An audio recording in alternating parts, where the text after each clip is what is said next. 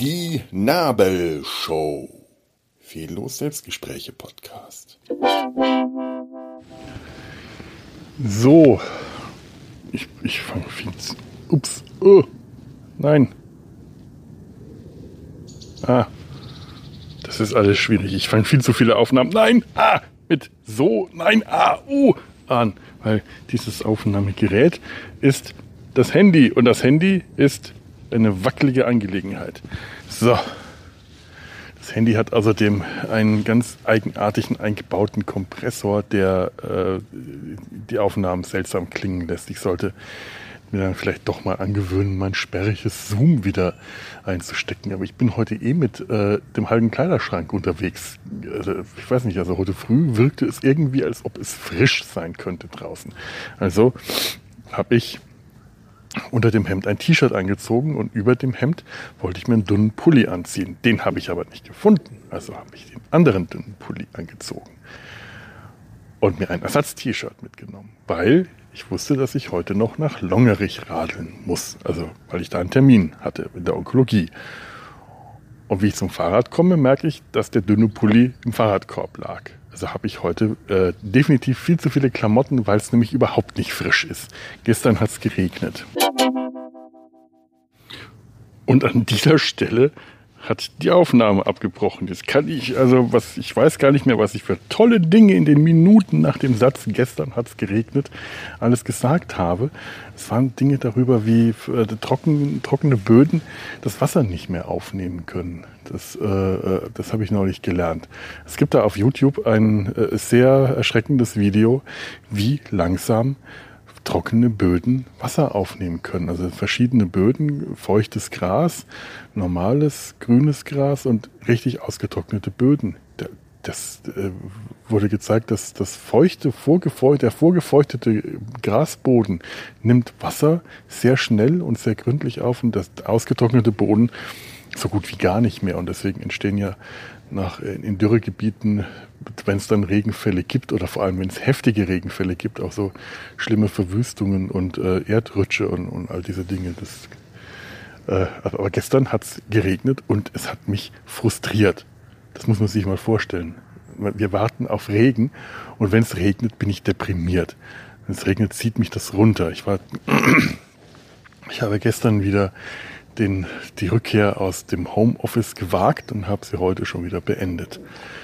Und ich saß da gestern im Hof unter dem Sonnensegel, das bei uns in der Firma im Hof aufgespannt ist und dem ganzen Grünzeug, das da wächst, also so wilder Wein. ist eigentlich, der, der Hof ist wirklich äh, einer der schönsten Orte bei uns in der Firma, also die, die, die schönsten Plätzchen zum Pausen machen oder Besprechungen oder Brainstorming.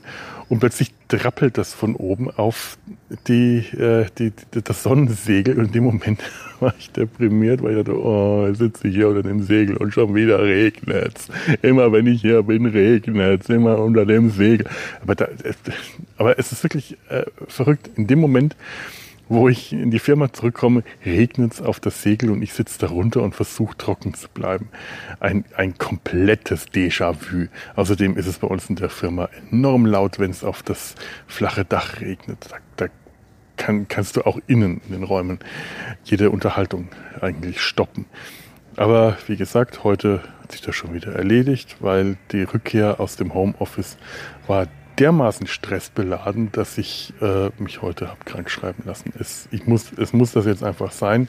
Ich, äh, ich, ich weiß, ich habe ähm, auch vermutlich seit Beginn der äh, oder seit der OP und seit dem Wiedereinstieg nach der OP und dann der Immuntherapie das Ganze auch etwas überkompensiert. Ich, ich möchte nicht invalide sein, ich möchte nicht krank sein, ich möchte weiter normal, wie so, ja, so normal wie es geht, leben und vor allem arbeiten können.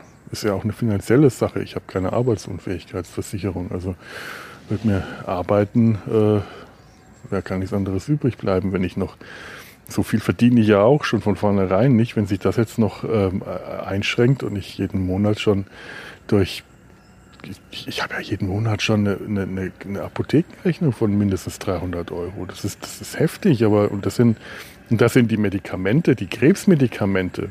eigentlich gar nicht mit drin. Oder wenn sie mit drin sind, dann ist das ein verschwindend kleiner Anteil. Aber alles andere hängt irgendwie indirekt dann damit zusammen. Mit Hautproblemen, Verdauung, Nerven äh, und so weiter. Also das, das Schmerzen, das hat alles damit zu tun. Boah, ist das, warum kommt der jetzt hierher? Der, der, der, der Truck. Ein Bagger, hier fährt ein Bagger herum. Und der fährt jetzt garantiert gleich wieder an mir vorbei. Macht er das? Nein, Heinrich Wassermann, so heißt der Bagger, der hat einen Namen. Fährt nicht an mir vorbei. Ich sitze gerade wieder am Nordfriedhof. Das ist so ein schöner Waldfriedhof. Hier ist es erstaunlich grün. Ähm, was vielleicht daran liegt, dass die FriedhofsgärtnerInnen den Friedhof bewässern. Aber ich habe eigentlich, so wie es aussieht, eher das Gefühl, das liegt am vielen Schatten hier, weil das ein Waldfriedhof ist und der Boden überschattet ist.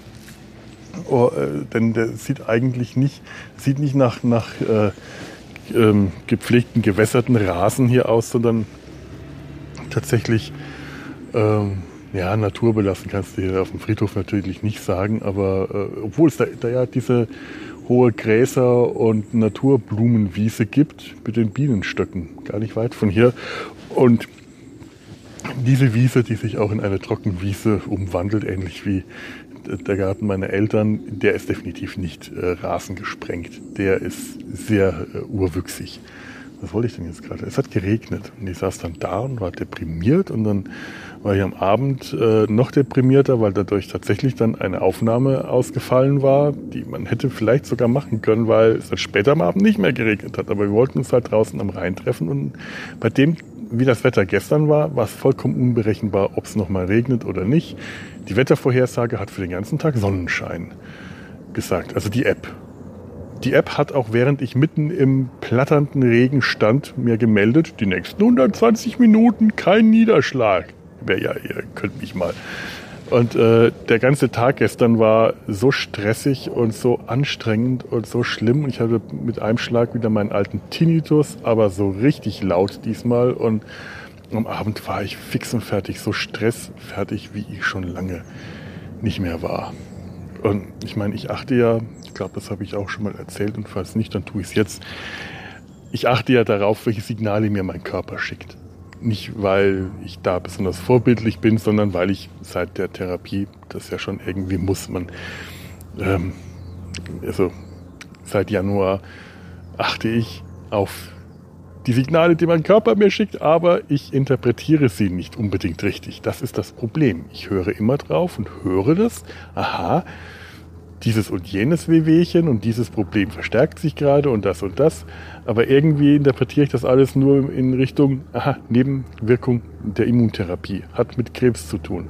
Dass schlimme Erschöpfungszustände auch Erschöpfungszustände sein können, dass es vielleicht Überarbeitung oder Überbelastung durch, durch, durch die Arbeit oder durch ähm, die Gesamtsituation, vielleicht auch durch oder auch natürlich natürlich auch durch den Krebs sein kann. Das ist natürlich, äh, das ist mir wiederum gar nicht klar, dass ich die Wochen vor dem Urlaub permanent wirklich richtig schlimme Probleme hatte, habe ich ähm, nicht damit in Verbindung gebracht, dass ich möglicherweise auf einen riesen Burnout zusteuere. Und ich weiß auch nicht, ob es ein Riesen-Burnout ist, auf den ich zusteuere, oder überhaupt ein Burnout. Vielleicht ist es eine normale Erschöpfung, vielleicht ist es, stecke ich mitten im Burnout. Ich weiß es gerade überhaupt nicht. Ich, ich hänge gerade wirklich, was diese Dinge angeht, komplett in der Luft. Ich muss mich jetzt endlich um eine Reha kümmern und ich habe heute mir nochmal ähm, Anlaufadressen geben lassen, wo ich mich um psychologische, äh, onkopsychologische Betreuung kümmern kann, also äh, bemühen kann.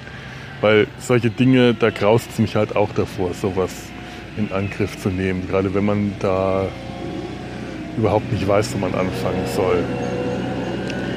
Dieser Herr Wassermann mit seinem Bagger, der geht mir etwas auf die Nerven. Möchte ich nur mal hier betonen ein, Fried, ein Ort des Friedens und der Ruhe. Stör nicht die Ruhe der, der hier Schlafenden. Ach was, naja, stör sie meinetwegen. Aber stör mich nicht.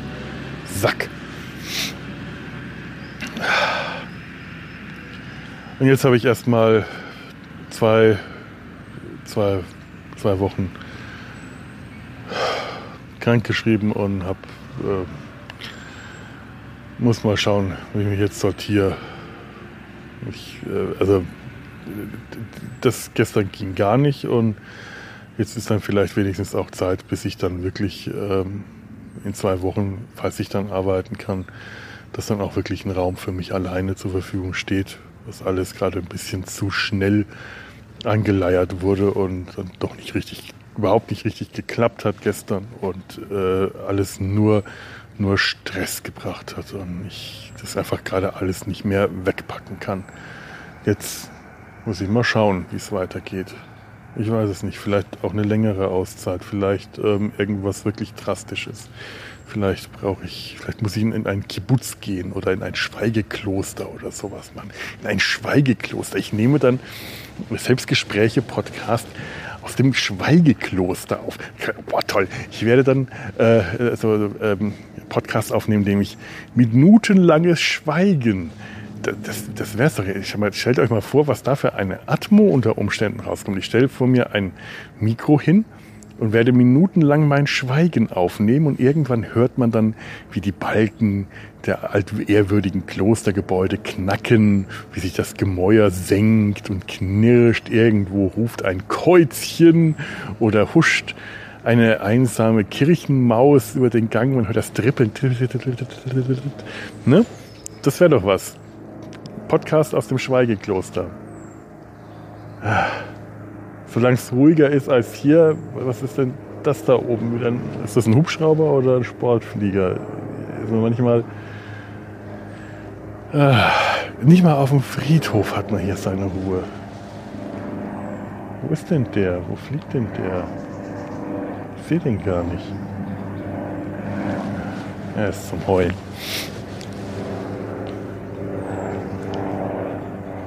Naja, da es hier jetzt auch nicht ruhiger wird, beende ich die Aufnahme. Ich wünsche euch Frieden und Gelassenheit. Und mir wünsche ich ein Pony. Tschüss.